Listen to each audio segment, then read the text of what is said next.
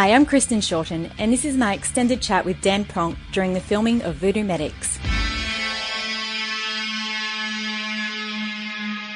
So Dan Pronk's my name. I worked as a regimental medical officer with the Army, so a doctor attached to Army units and uh, served with a number of units, but at the time of discharge was with the Special Air Service Regiment. So I guess first and foremost, I'm a dad, so three school-age boys, primary school-age boys, and so they keep my, my wife and I very busy. Uh, I work uh, as my full-time day job is in a um, as a, a, medical director for a, a statewide uh, medical capability, which is is quite interesting and brings with it its own complexities. The army picked me up in 2001, sponsored me through, so uh, but by the time I turned up to, to my first job in uniform, I was a qualified doctor. So I started in 2001 and discharged early 2014. So I spent uh, I spent a little under 14 years in the army uh, full time, and then a little bit of time after that as a reservist, but about 14 years full time. And in that period of time, I served with uh, one of the first Combat Services Support Battalion. Was my first posting up in Darwin. From there, I went across to the 5th Battalion, 5 RAR, uh, one of the infantry battalions in Darwin, and then went to 4 RAR, which subsequently became the 2nd Commando Regiment during the time I was there, and, and then to the Special Air Service from there. In 2008, so about 18 months into my uh, time in uniform, I was able to, to get onto the selection course for the SAS, and, and that was something I'd wanted to do for some time. I'd, I'd had a bit of uh, an insight into the SAS. My, my best mate uh, in in the early 2000s had gone across to the unit and I'd seen a little of what was involved. And so that had always been my intention to attempt the selection course, and I, I got that opportunity. So it, was an interesting, having done my medical schooling and junior doctor time in a civilian hospitals and, and come into medicine via that pathway, despite the fact that I was a full time army. I hadn't spent any time in uniform, and then it was learning to adapt that civilian military skill set, uh, medical skill set into a military context. And then the next evolution of that I found to happen after I'd started doing a bit of time on the ground in Afghanistan and probably on my second trip of Afghanistan was when it really it was a real transition point for me that trip. We'd started to the task group started to to lose guys and these were were people I knew. They were friends of mine and, and I was on the ground trying to trying to respond to them when they were injured. And so it was a really it was a really intimate position to hold to be honest like to be that that that doctor or that medic on the ground looking after mates of yours in those environments. And it was a real as I went along I with hindsight I can see that more and more of my identity became my job. And so I was that was how I saw myself. That was where I drew my self-worth from was my ability to function in that environment, in that job, and, and which caused real problems when I came to transition out of defence. So over my four trips to Afghanistan, I've, I worked out that I did about 100 combat missions, and, and that encompassed the full range of mission profiles that the task group would do, but also the forward aeromedical evacuation missions that I flew with the, with the US. I remember quite vividly the first time that I was in proper combat where I was getting shot at accurately, and I, I found it to be a really invigorating experience. I never found it to be scary. I never feared for my own life. I never felt the terror that some people describe in those situations. And I guess in a way it did become a little bit addictive, the, uh, that, that rush. And I, I, think I've heard other people describe the same thing that you, and you, you, you can never get anything quite like that. Uh, in, I haven't had anything like that since. Just that anticipation of loading onto the helicopter, flying out to target, getting the, the warning calls sort of yelled out over the sound of the, the, the helicopter uh, when you're approaching target and just that your, your heart rate would come up, your blood would start pumping and, and, and eventually you'd get that 30 second call and the helicopter would, would flare and hit the deck and, and by that time it was you're sort of at fever pitch, you know, you're just so excited and the, we'd trained endlessly with our kit on in reality based training so it was all programmed in our muscle memory to be able to reach for a tourniquet. I can, you know, still got the hand actions now, but your tourniquet would be on the, the, the, front of your rig there, and that was the same with everyone. Well, certainly by the five minute mark when we were approaching target, and certainly before the one minute mark, my, my highest priority was always to make sure that the magazine on my rifle hadn't dislodged. And so you'd give that a bit of a, a whack. And then out of habit, I had a tendency to hit the, the bolt assist on my rifle. So that was a bit of a, a routine there just to make sure you had a round firmly chambered in your rifle in case you needed to to use it as soon as you got off the helicopter. And then with the, the medical side of things, I'd, I'd, just reach and make sure that my tourniquet was still exactly where I, I, expected it to be and hadn't been dislodged.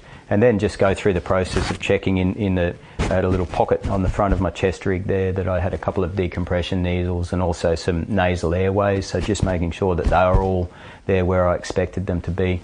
And then my various thigh pockets on either side I had my what's called QuikClot, so the, the dressing that speeds up the clotting process in the left, and then some larger pressure dressings on the right, and just making sure that that was all where it should be.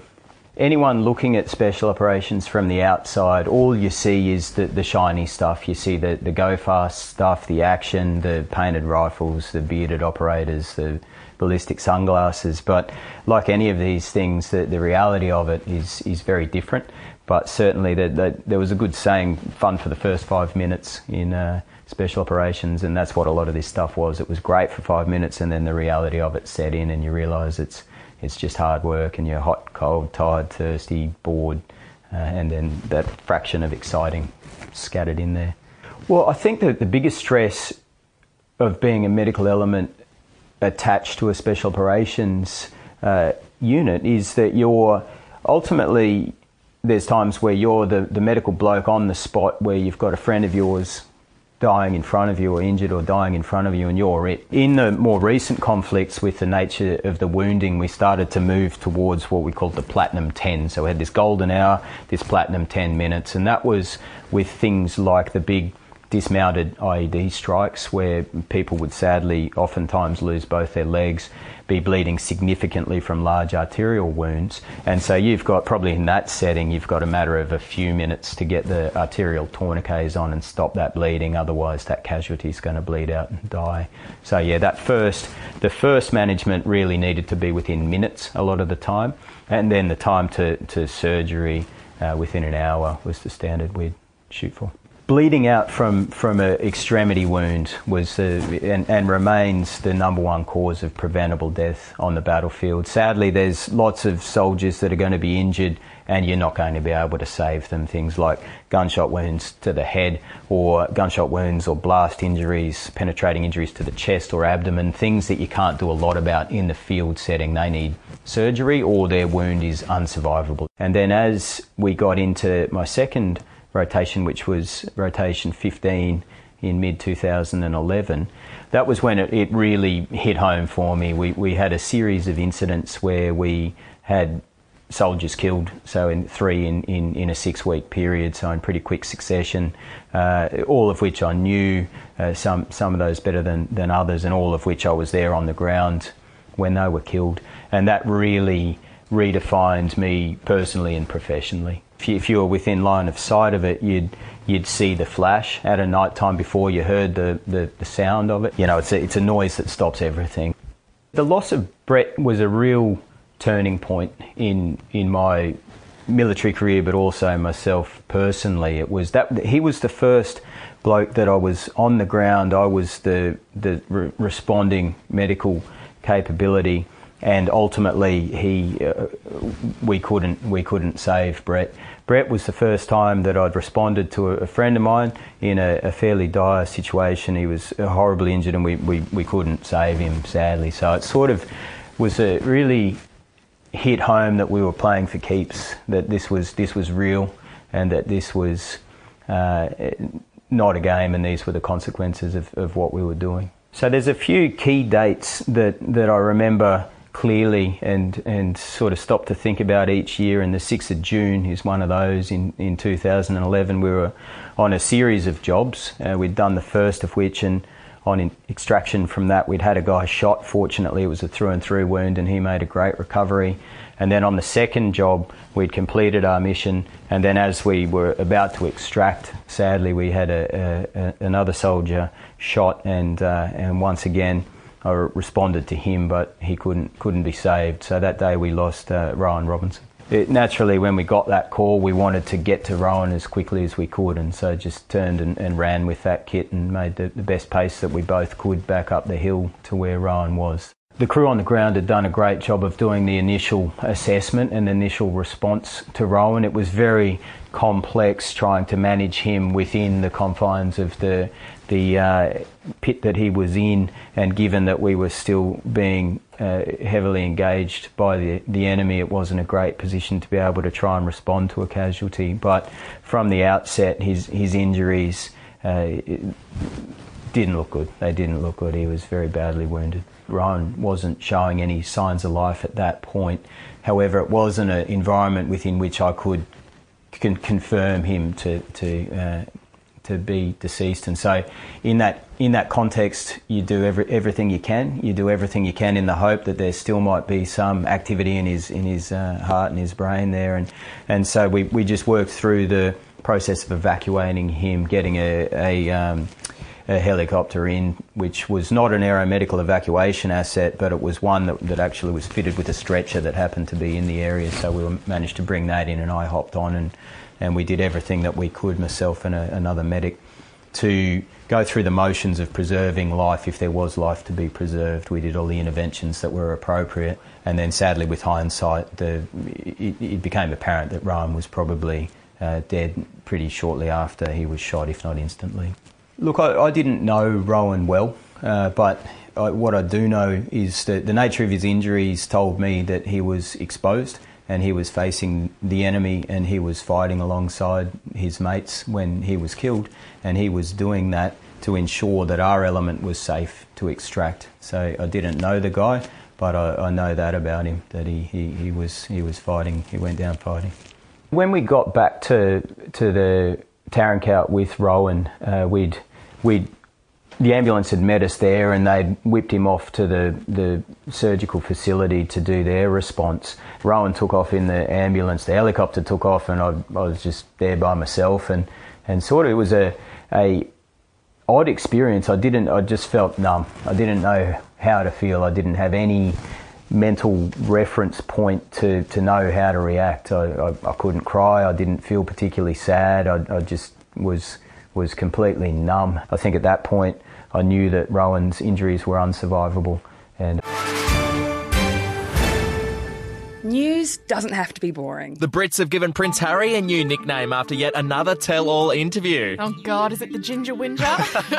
Let the team at news.com.au get you up to speed each day with their podcast from the newsroom. a couple were busted joining the Mile High Club. Well, I guess they can't fly Virgin anymore. Politics, sport, red carpets, royals. Get all the goss in just a few minutes. Follow from the newsroom wherever you get your podcast from. I knew that it was inevitable that we were going to be having another ramp ceremony. I guess when you're a, particularly a doctor, there's there's a lot of empathy and sympathy that's expected there, and I think the roles that I found myself in, I'm not sure if it was a protective mechanism that that I didn't allow myself to, to feel the emotion of the situation, and there was no room to grieve or process those emotions. That, that was going to be counterproductive to the, the purpose of the task group, and so you just had to push it aside and, and keep going and then deal with it later.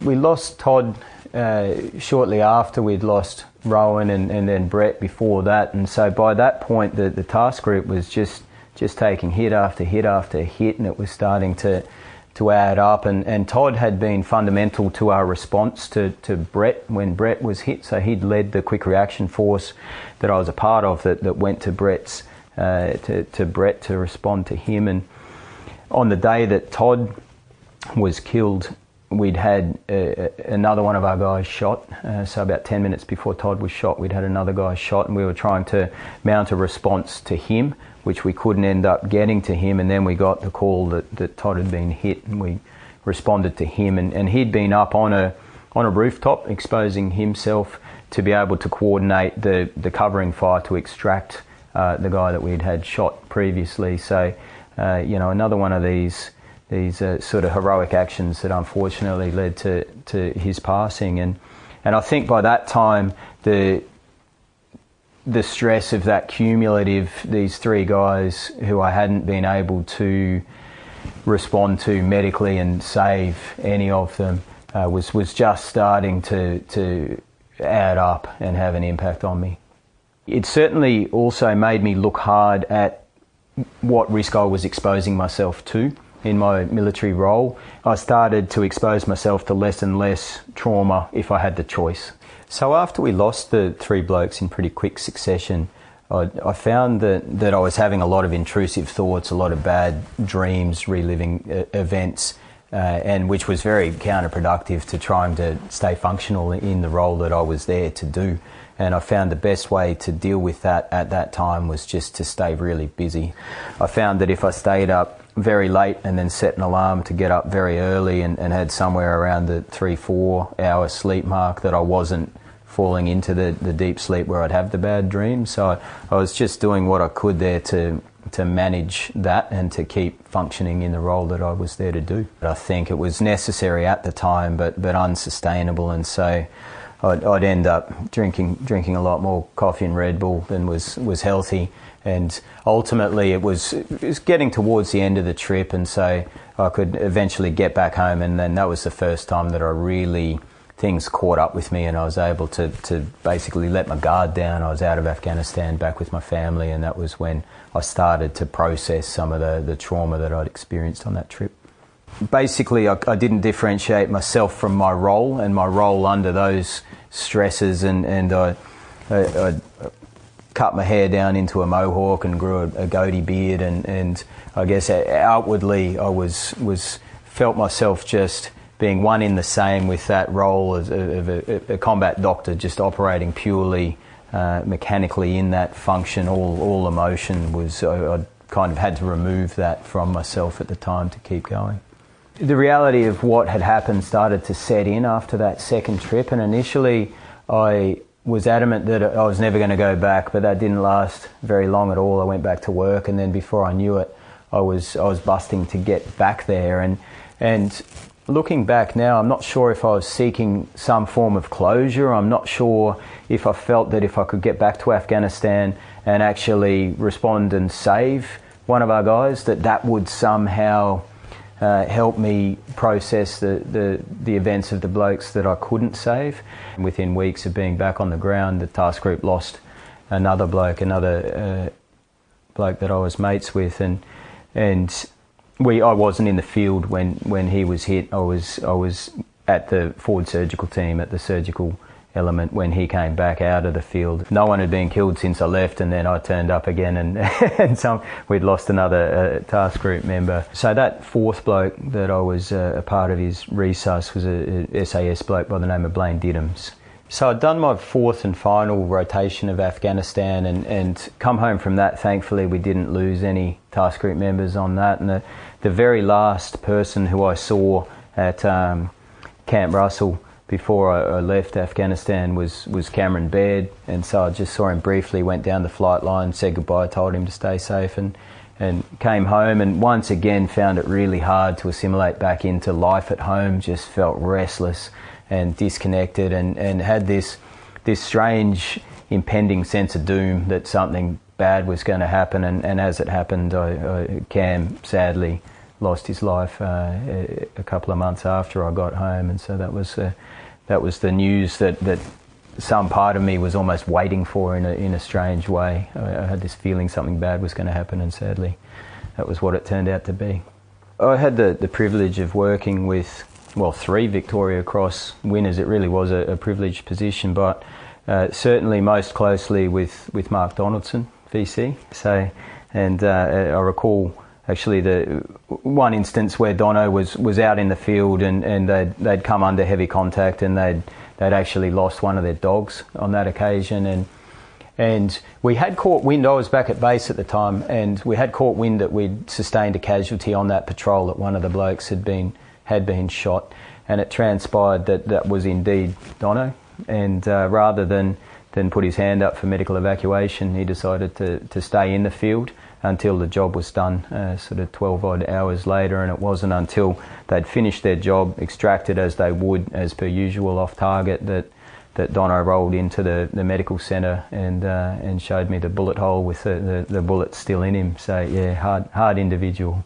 So I'd gotten back from my fourth trip of Afghanistan, and, and that was just before the birth of our third son. And it was at that point that my wife and I decided that it was time for me to, to stop uh, doing what I was doing. And, and so I'd, I'd put in my discharge from the SAS. And then at the end of that posting, posted out, moved interstate uh, back to my wife's hometown, and that was when things really started to catch up with me. I had I had a lot of time to to process things. I was unstimulated. I was out of my environment, but I think most importantly, I'd been unplugged from this occupation that I identified as, as me. I was no longer. I, I, I was still trying to be that guy, but I was I was back as a civilian and uh, had a lot of time to sit around and think, and that was when things started to catch up with me a little bit.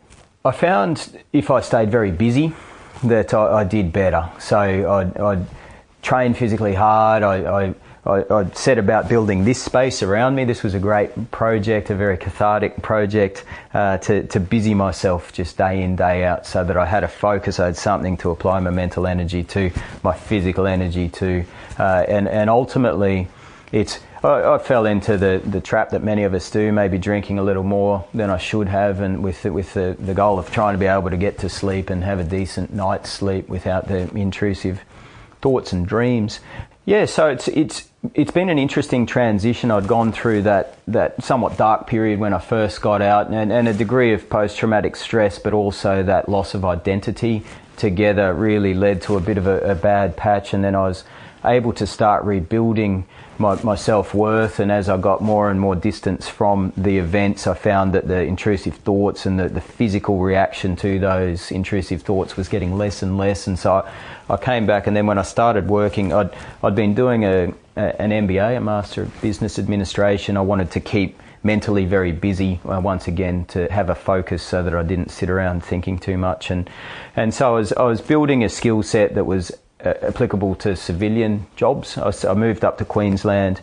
A good friend of mine gave me an opportunity up there, and so I started working for him. Very busy work in an ED up in Queensland, but also helping running a little hospital out up there, and started to really identify myself as that person, which was great. I started to recreate my self identity and self worth there, and and then I, I experienced this strange transition whereby I started viewing things very differently. I started to having experienced those really negative experiences overseas. All of a sudden, I was recalibrated to that was a bad day, losing mates in the field in Afghanistan. That was now my bad, and I started to see how good we've got it in Australia. You know, things that, that used to bother me before those experiences all of a sudden just didn't. They became trivia, and you know, I realised that, that we've got running water, we're safe. My, my kids are here; they're never going to stand on a device and, and you know blow themselves up and, and what have you. And started just really experiencing what, what the post-traumatic growth.